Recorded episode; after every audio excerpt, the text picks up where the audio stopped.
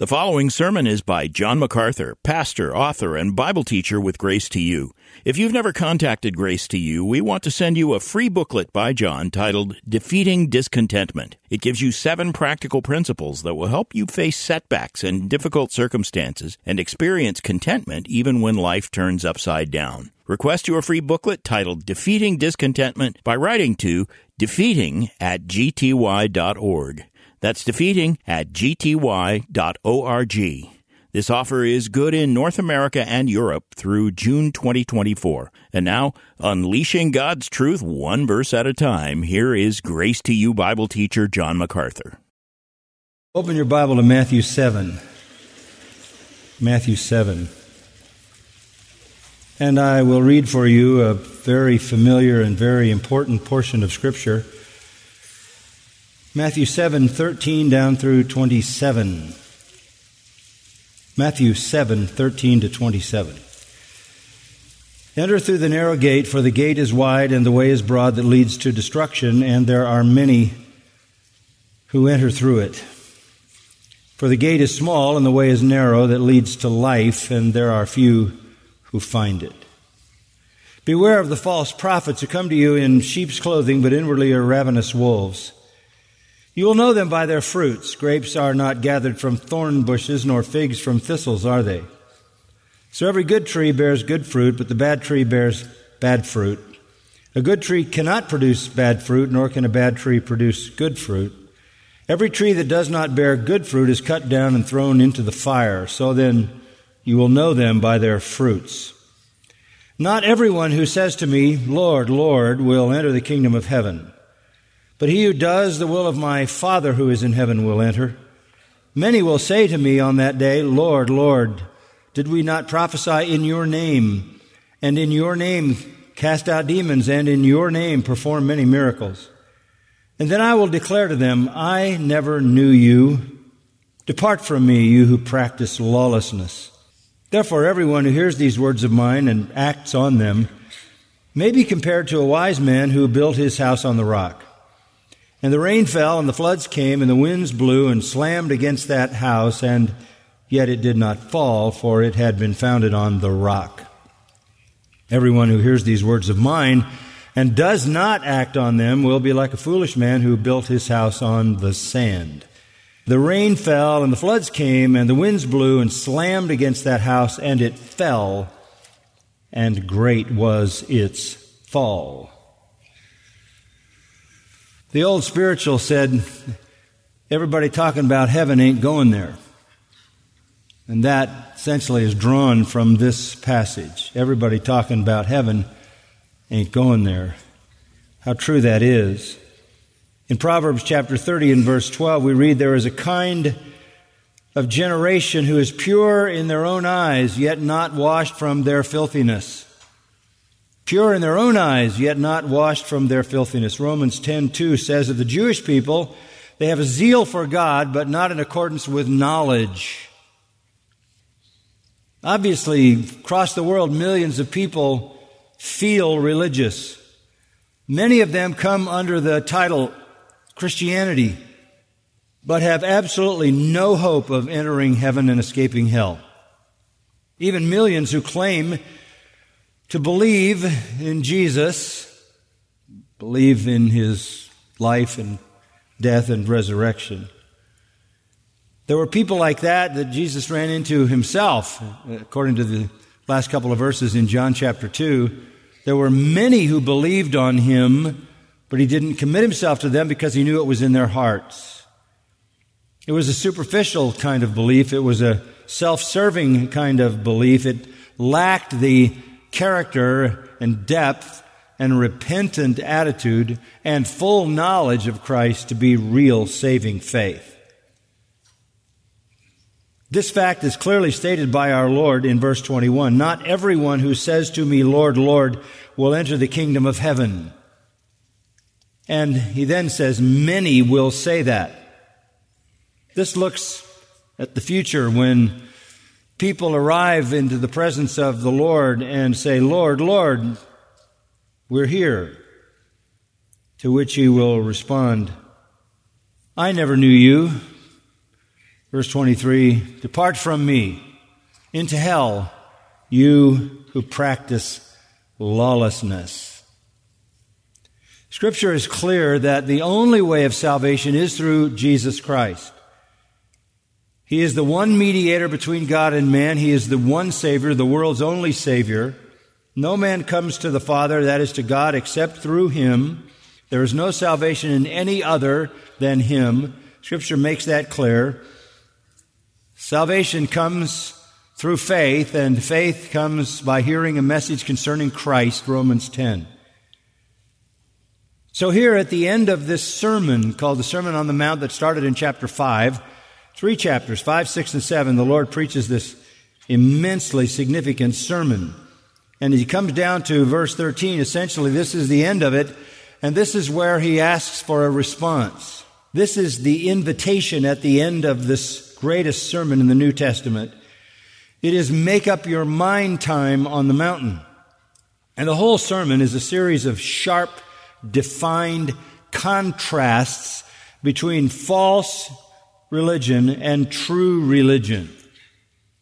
And there are only two kinds of religion. There's true religion and false religion. True religion comes in one form, and that is the Word of God and the work of Christ and the gospel. False religion comes in endless forms.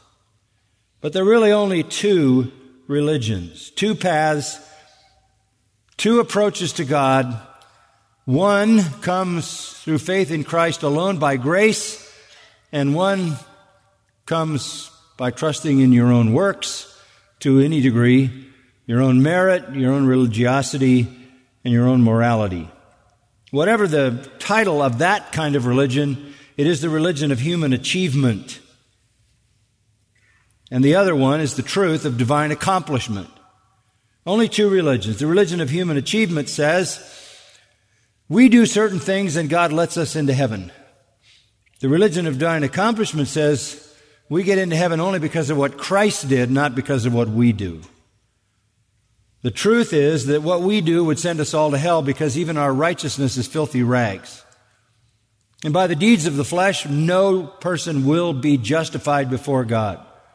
In Ephesians 2, salvation is by grace through faith, not works. You cannot mix the religion of human achievement with the religion of divine accomplishment. They don't mix. Paul in Romans says, if you add any works to grace, grace is no more grace. And that redefinition is deadly. You only come by grace through faith, not through any acquired morality, religiosity, sacraments, achievements, human goodness. Now, the Jews of Jesus' day were the illustration of the wrong kind of religion. They were part of the human achievement religion. And when Jesus came, He actually assaulted them. They had not maintained the true religion of the Old Testament, which was to recognize your sin and to recognize the inability for you to do anything about your sin and throw yourself on the mercy of God. They had left the category of divine accomplishment. They had left the category of the desperate sinner crying out to God for mercy, and they had developed a form of Judaism by which they earned their way to heaven. At least they thought they did. And in Romans 11:28, a fascinating statement, the Apostle Paul refers to the Jews as the enemies of the gospel. There are only two categories of people in the world. There are those who believe the gospel, and there are those who are the enemies of the gospel. Jesus said, there are those who are with me and those who are against me. Those who are with Him are fully committed to the true gospel as revealed in Scripture.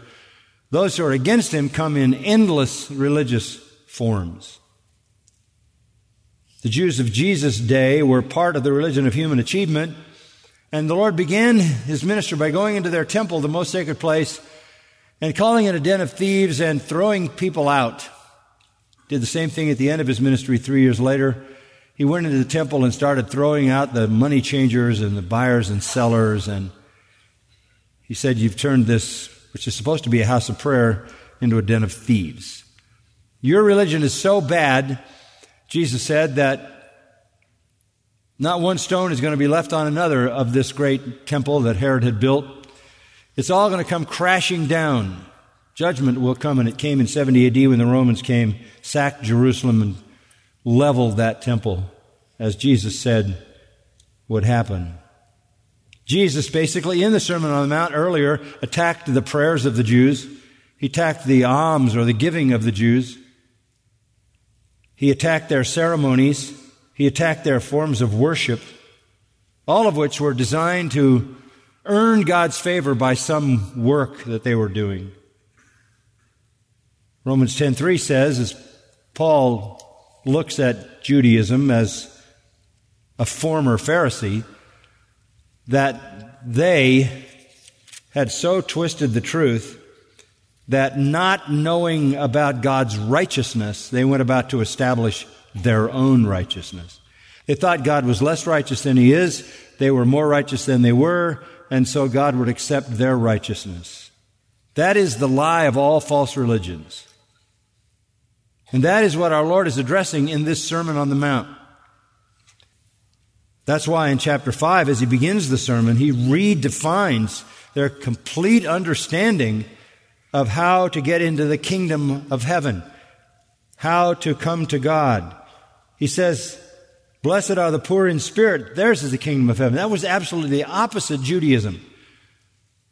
The Jews thought they were the rich, that they were spiritually mature, that they knew God, represented God, were moral, were fastidious in keeping the law. But Jesus says, you've got to begin, if you want to enter my kingdom, by realizing your spiritual bankruptcy. The word poor is the lowest possible level of poverty where you have to beg. You are spiritually bankrupt, as religious as you are. You are spiritually bankrupt. You want to enter the kingdom, you need to mourn. Not rejoice over your supposed achievements, but mourn. You need to weep and mourn. In the next verse, if you want to inherit the earth, be a part of the kingdom, you must be meek, not proud. And if you want to be satisfied with true righteousness, you have to hunger and thirst for that righteousness, a righteousness you do not possess. This was devastating truth, striking at the Jews. You are spiritually bankrupt. You are helpless and hopeless. You have nothing to offer by way of commending yourself to God. You have to hunger and thirst for a righteousness that you do not possess and cannot gain on your own. This is a new kind of teaching for the Jews. This is salvation by grace through faith, as we read in Ephesians 2. Now, as we come to the end of the sermon, he started with that section on the Beatitudes, taking them back to a whole different point. Spiritually bankrupt, weeping and mourning and broken over their sins, crying out for a righteousness they knew they didn't have and couldn't earn in deep humility. He says, I want to talk to you about the true religion. And so he did that through chapter 5, through chapter 6, and through chapter 7. And as I said, he basically attacked all their religious ceremonies and rites and rituals and sacraments, and even their supposed personal morality, and showed how it was insufficient. He even went so far as to say, unless your righteousness exceeds that of the scribes and Pharisees, you'll never enter into heaven. And then he took it a step further and said, be perfect, for our God in heaven is perfect.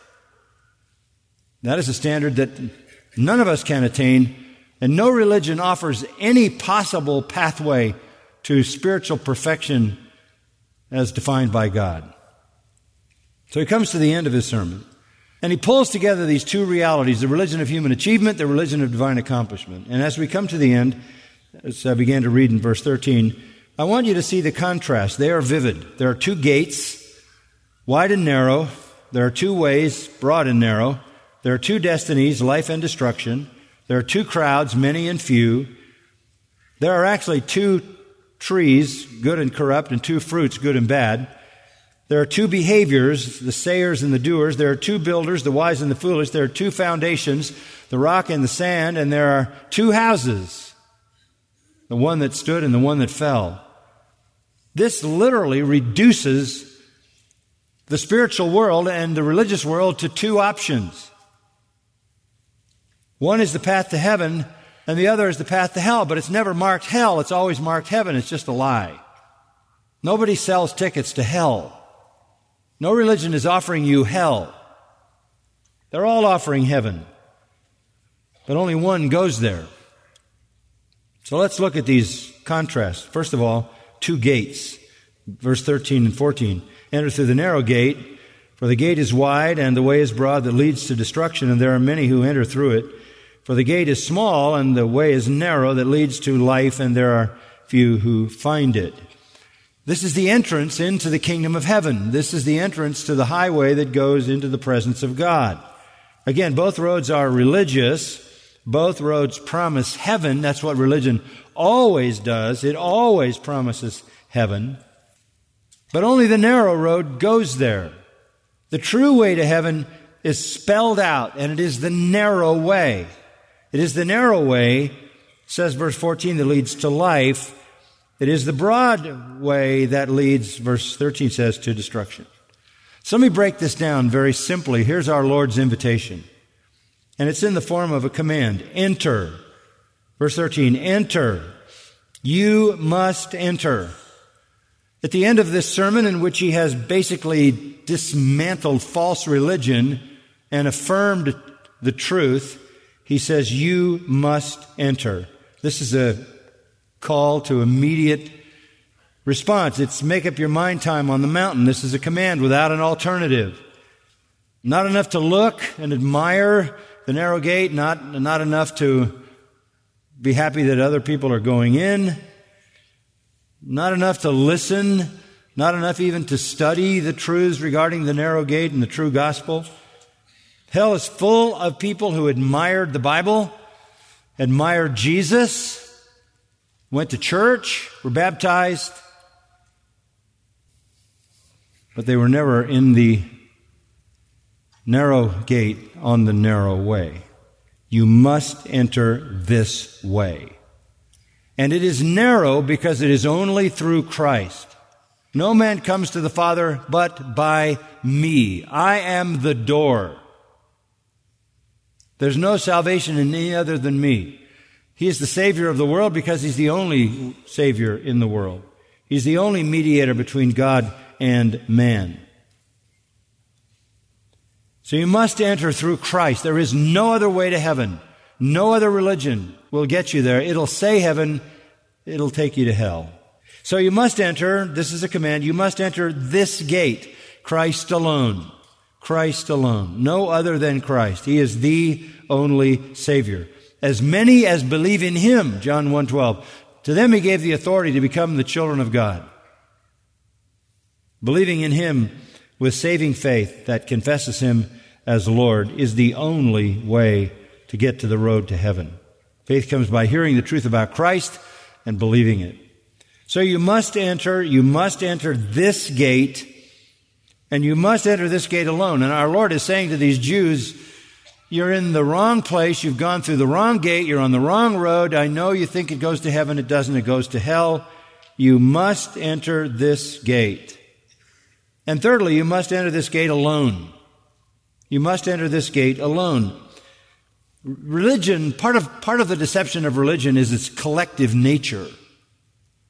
People who are a part of a religion feel a certain amount of comfort because they're not alone.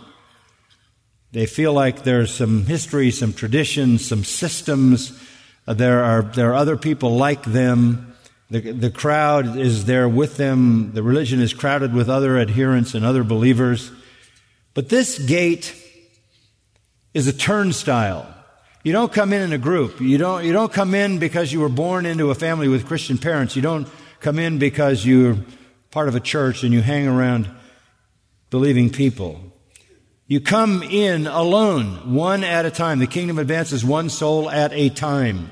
You don't inherit this from someone else. You're not carried along by someone else. You come alone. We spend our lives, don't we, rushing with the crowd, running with the crowd. That's how people on the broad road function. They go through the broad door with all their friends, all those that are part of their group, and continue that way on the road to hell. In the 10th chapter of Matthew, verse 34, our Lord says, "Do not think that I came to bring peace on the earth. I came not to bring peace, but a sword. I came to set a man against his brother, and a daughter against her mother, and a daughter-in-law against her mother-in-law, and a man's enemies will be the members of his household.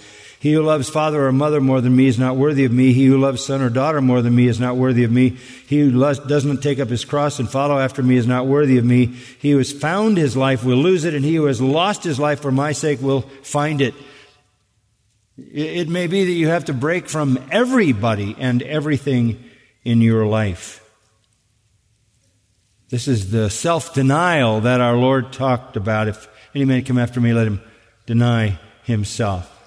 The Jews thought they were all on the road to heaven because they were the children of Abraham, because they had been circumcised, because they had respect for the Old Testament, in spite of their apostasy.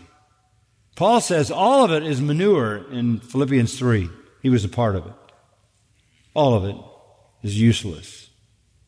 So you must enter this gate. You must enter this gate alone, one soul at a time. This is individual salvation, repentance, and confessing Jesus as Lord, and acknowledging that He died in your place, paid the penalty for your sin, rose again for your life, and in that confident trust in Him, you receive the very righteousness of God, which satisfies God because it's His righteousness imputed to you, something you could never earn. Now, let me add something else. You must enter this gate alone with difficulty. With difficulty. You would think, if you listen to some evangelists, that it's pretty easy to be a Christian. You just pray a few words. Sometimes you hear them say this after me, and people mumble some words out loud as if that's the actual entrance into the kingdom. But you'll notice it says, "The way is narrow, and the gate is narrow, and there are few who find it." What an amazing statement at the end of verse 14. There are few who find the narrow gate. Why? Because it's small. It's narrow. And on the other hand, there are so many false religionists all over the place selling tickets to the broad road, and the broad road is so much more accommodating. The broad gate is so much easier. This is very difficult. That's why Luke 13:24, our Lord says, "Strive," literally agonize, "to enter by the narrow door. For many, I tell you, will seek to enter and will not be able." That's a stunning reality, that there are people who will want to become believers. They want to go through the narrow door and onto the narrow way to heaven. They will try but not be able to enter. It's not easy. That's why in Matthew 11, verse 12, the Lord says, "The kingdom of heaven suffers violence, and the violent take it by force." Becoming a Christian is waging a war against yourself.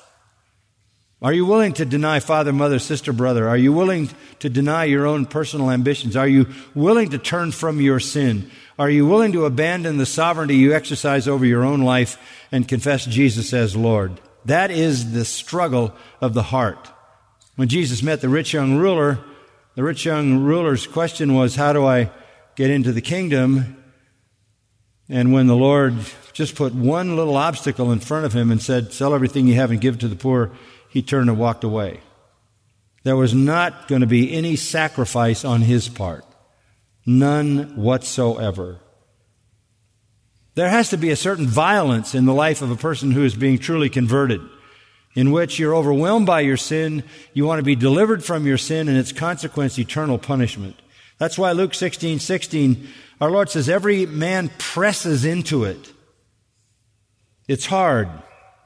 It's hard because of what Isaiah 55:6-7 says, "Let the wicked forsake his way, and the unrighteous man his thoughts." You have to basically go against everything you are. Jeremiah 29:13 says, "You will seek me and find me when you seek for me with all your heart."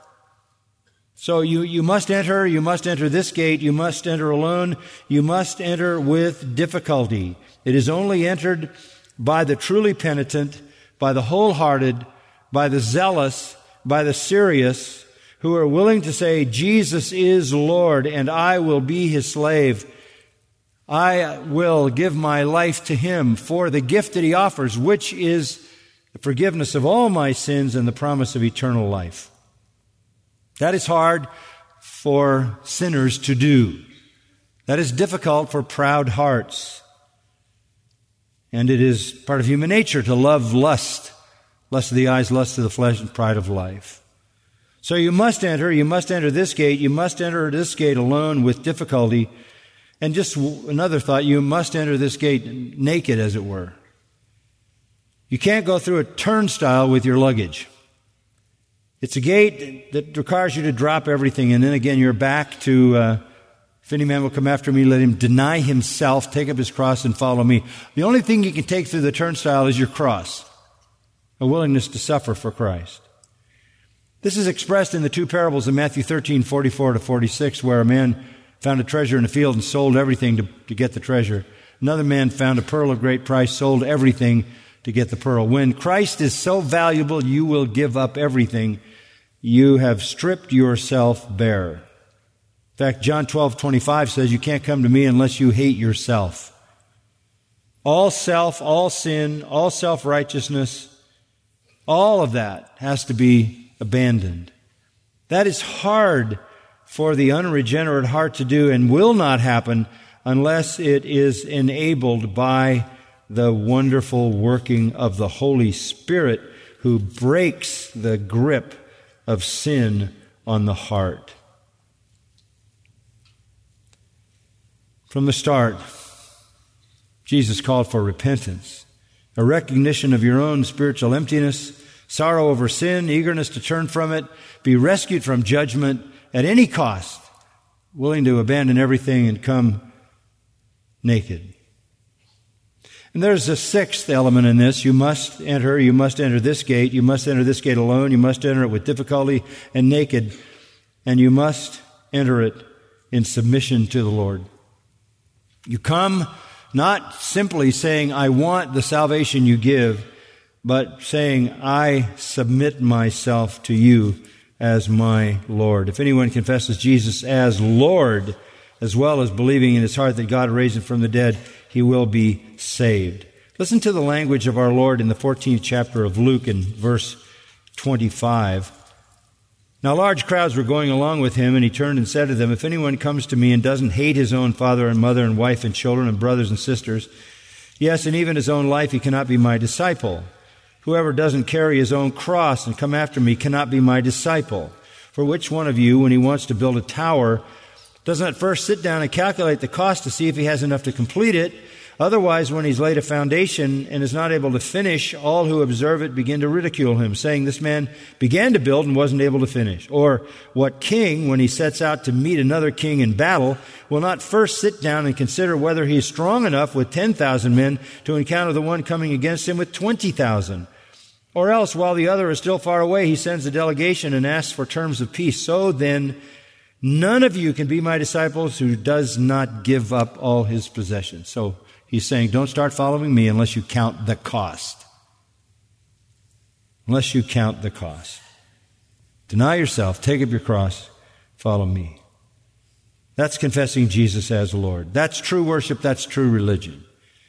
And salvation is marketed today as if it was cheap and easy, and it is not. Again, you must enter this gate, you must enter this gate alone, with difficulty, naked, and in submission to the Lord whom you confess as Lord and Master.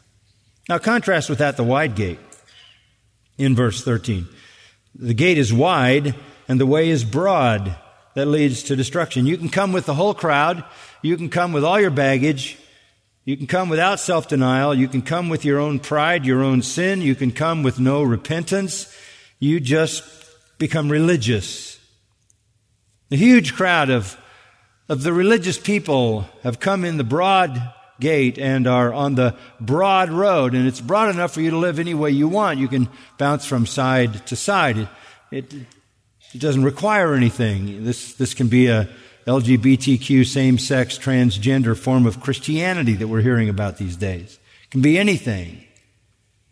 And huge crowds of people are on this road thinking it goes to heaven when it goes to hell. So there are two gates. Secondly, there are two ways.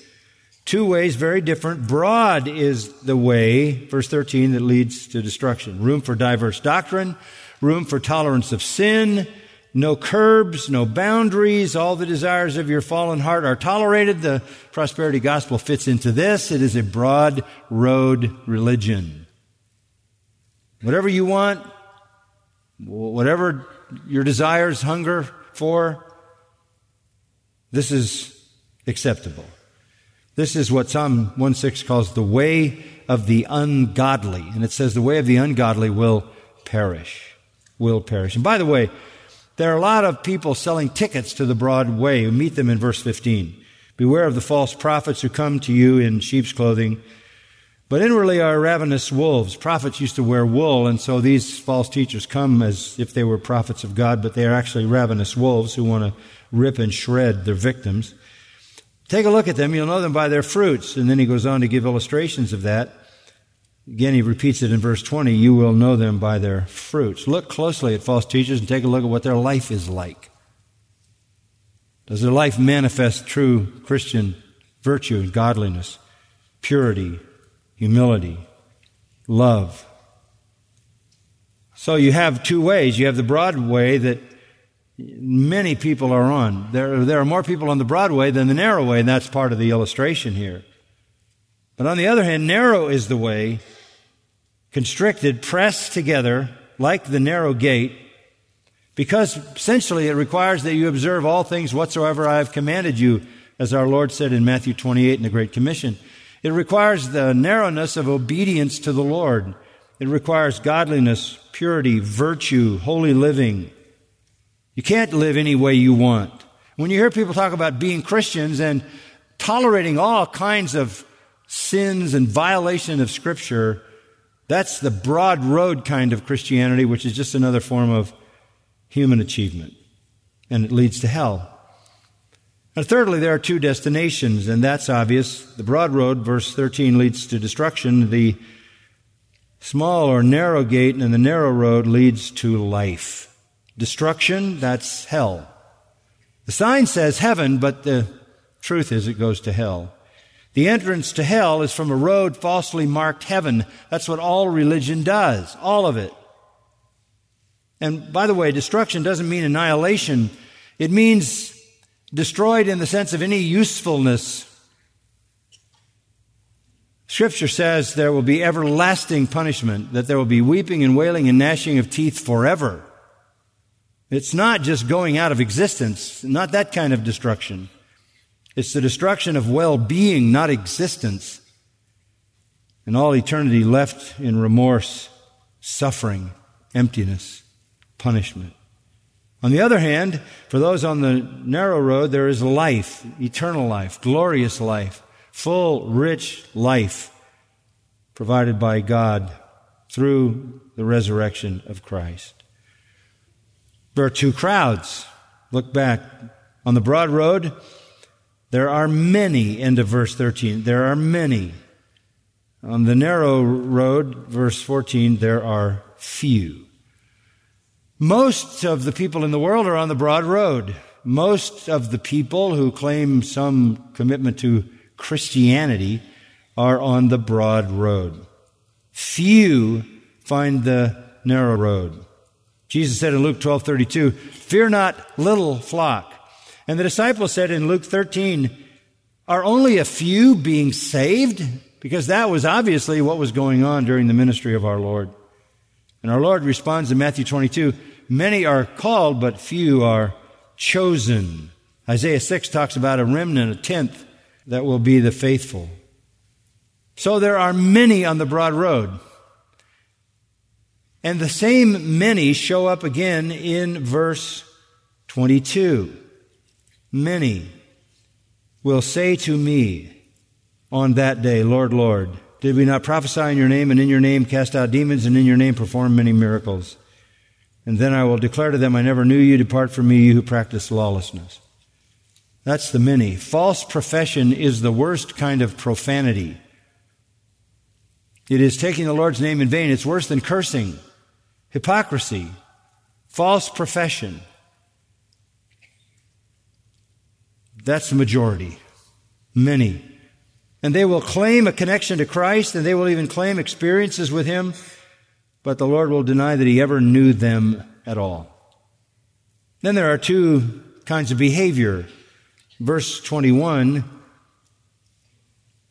not everyone who says to me, Lord, Lord, later in the verse, but he who does the will of my Father. So you have the sayers and the doers. The doomed are branded as those who say empty words out of empty hearts.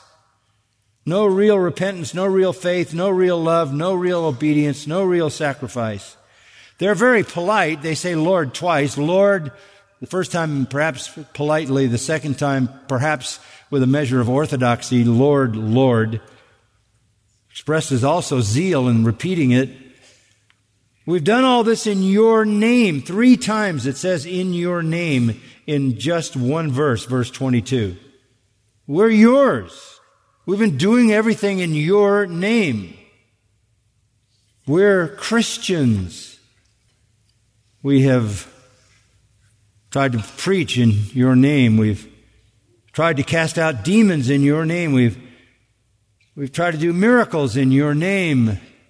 These are claims only, by the way. Not that they were able to do those things in His name because they didn't belong to Him. But their eternal destiny will be based not on what they said, but on what they did. Whether their claim, Lord, Lord, is supported by a life of repentance, true faith, and loving obedience. Hell will be full of people who were religious, who were in Christianity in some form, but who were empty-hearted and spout empty words. They say, we've worshiped you. Don't you recognize us? We're your people. To which He responds in verse 23, I will declare to them, I never knew you. Depart from me, you who practice lawlessness. I have no idea who you are. I have never known you, literally. You do always work lawlessness. That's the original intent of the structure. And again, this is the spiritual reality that you're known by your fruit. You're known by your works. We saw that in Ephesians 2:10. We're not saved by works. We're saved unto good works, which God has before ordained that we should walk in them. False profession is valueless. Again, it is a kind of profanity. It is the worst kind of profanity, taking the Lord's name in vain because you're claiming to belong to Him when you don't. That is worse than cursing. The blasphemy of the sanctuary is worse than the blasphemy of the street. This is the kind of Judas kiss, Lord, Lord, from someone whose heart is empty and whose life is bankrupt spiritually and who's marked by disobedience. Now, what makes this passage so shocking is the disparity between what people think and what is reality. Many are going to believe that they are about to be ushered into heaven and they will be sent to hell from the portals of heaven, from the doorway, in a sense. They have respect for Christ. They have a measure of orthodoxy. They may have had religious experiences and they may have gone through ordinances and sacraments. They may have served in some capacity, but they're nothing but counterfeits. And the Lord says, I don't know you. I have no relationship to you. And the reason that that's obvious is because they say and they do not do. They say and they do not do. That is the difference back in verse 21. Not everyone who says, but the ones who do. Why call me Lord, but do not the things I say? You call me the way and walk me not. You call me the life and live me not. You call me master and obey me not. If I condemn you, blame me not. You call me bread and eat me not. You call me truth and believe me not. You call me Lord and serve me not. If I condemn you, blame me not. Faith without works is dead. So 2 gates, 2 ways, 2 destinations, 2 crowds, 2 professions, and finally 2 foundations. 2 foundations. Verse 24, everyone who hears these words of mine and acts on them, does them, may be compared to a wise man who built his house on the rock. Then in verse 26, everyone who hears these words of mine and does not act on them, does not do them, will be like a foolish man who built his house on the sand. You have 2 foundations, rock and sand. Both build a religious house. Both have some kind of religious structure. Both hear and at least outwardly affirm the truth. In fact, you can't tell the difference. We can't see the foundation, and that's the point of the analogy. It's sort of like Matthew 13 where you have the wheat and the tares growing together, and we are warned not to try to pull the tares out because we lack the ability to distinguish them so often. Both build a house. Both build a house in the same place, because the same storm hits both. Both build essentially in the same way, and from somebody standing there and looking, they look like equally impressive religious structures. But there's a massive difference. And that is, one house is built on the rock of sound doctrine, true repentance, and faith in Jesus Christ, salvation by grace alone. The other is built on the sand of hypocrisy, false religion, human works, and religion. The rock is these sayings of mine. These sayings of mine. These words of mine, verse 24. These words of mine, verse 26. When you hear these words of mine, and you build your house on them, you are building on a rock. One built the hard way. In Luke 6:47 and 48, Jesus said, this man dug deep, deep repentance, deep and thorough understanding of the gospel and of the person and work of Jesus Christ. Today there are superficial tens of thousands, hundreds of thousands of people running around, throwing the name of Jesus around. He doesn't know them at all. And they may be claiming even miracle powers. They have no relationship to Him because they are hearers and not doers. And maybe you can't see it now, although you can see their fruit as the false teacher's fruit made manifest their character or lack of it. But we never would sit in final judgment on someone, looking at their religious house. The house on the rock and the sand look essentially the same. It's the same place, same congregation, you might say. How do we know the difference? How do we know who the hypocrites are? Well, you're not going to know really until the storm comes. And when the storm comes, in verse 25, the rain fell, the floods came, and the winds blew and slammed against that house, and yet it didn't fall, for it had been founded on the rock. And then verse 27, the rain fell and the floods came and the winds blew and slammed against that house and it fell, and great was its fall. Why? Because it was built on sand. Judgment will reveal the true condition. Again, we can't separate the wheat from the tares. We don't always know the hypocrites. We don't know those whose religious structures are built on sand. But the storm will reveal it. Some people are respectful of Jesus. They use His name. They claim to be connected to Him. They have a measure of orthodoxy. They're active in Christian experiences. But the judgment is going to bring their hypocrisy and the house built on sand down to a crashing end. That's why the hymn says, my hope is built on nothing less than Jesus' blood and righteousness. I dare not trust the sweetest frame, but wholly lean on Jesus' name.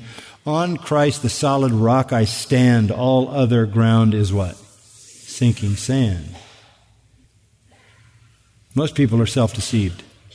Anybody in any form of religion under the category of human achievement is deceived. Why would you be in religion at all? Why bother with it?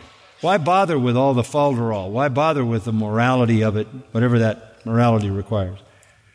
Why bother? Why restrict your life? Why make an effort to subdue your sin? Why? Why is religion successful? Because it promises heaven and delivers hell. That will not be known until the flood. And then they'll be brought before the Lord. Lord, Lord, we did this, we did this. I never knew you. Don't have any relationship with you at all. So the bottom line in what Jesus is saying is you better examine yourselves whether you're in the faith. As Spurgeon said, whether your religion is true or false, it will be tried. Whether it is chaff or wheat, the great winnower will fan the grain, and the truth will be brought to light. Spurgeon said, if you have dealings with God, you have to do with a consuming fire. Whether you be really or falsely a Christian, if you come near to Christ, He will test you as silver is tested. Judgment must begin at the house of God, and if you dare to come into the house of God, judgment will begin with you. These are the words of our Lord at the end of this great sermon. Don't be on that broad road. Find the narrow way. Cry out to God to give you the strength and disconnect you from your sin and all that holds you back. Come through the door of Jesus Christ to the narrow way, which truly leads to heaven. Dear Lord, as we bring this morning to a conclusion, and what a wonderful, rich time of worship and fellowship it's been, things have to be considered in a serious way. We're talking about eternity here. We're talking about eternal punishment in hell or eternal joy in heaven. We're talking about eternity outside of your presence or eternity in the very center of your presence. We're talking about suffering on the one hand and absolute joy on the other. We have tried to take the words of our Lord and make the message clear. There is a narrow gate and a narrow way, and it does lead to life, life eternal, life abundant. May be hard to find, but we have been given the directions directly to it in your word. Come to Christ. Come through Christ, through repentance and faith in Him, acknowledging that you can do nothing to purchase access to the narrow way. It is a gift of grace given to those who believe in Christ, in His sacrificial death and resurrection. I pray, Lord, that this morning you will open the hearts of those who have been hypocritical, who are here but they don't know you and you don't know them. May the horrors of this day frighten them into true repentance. Do what you can only do, awaken the heart, give life for your glory, we pray. Amen.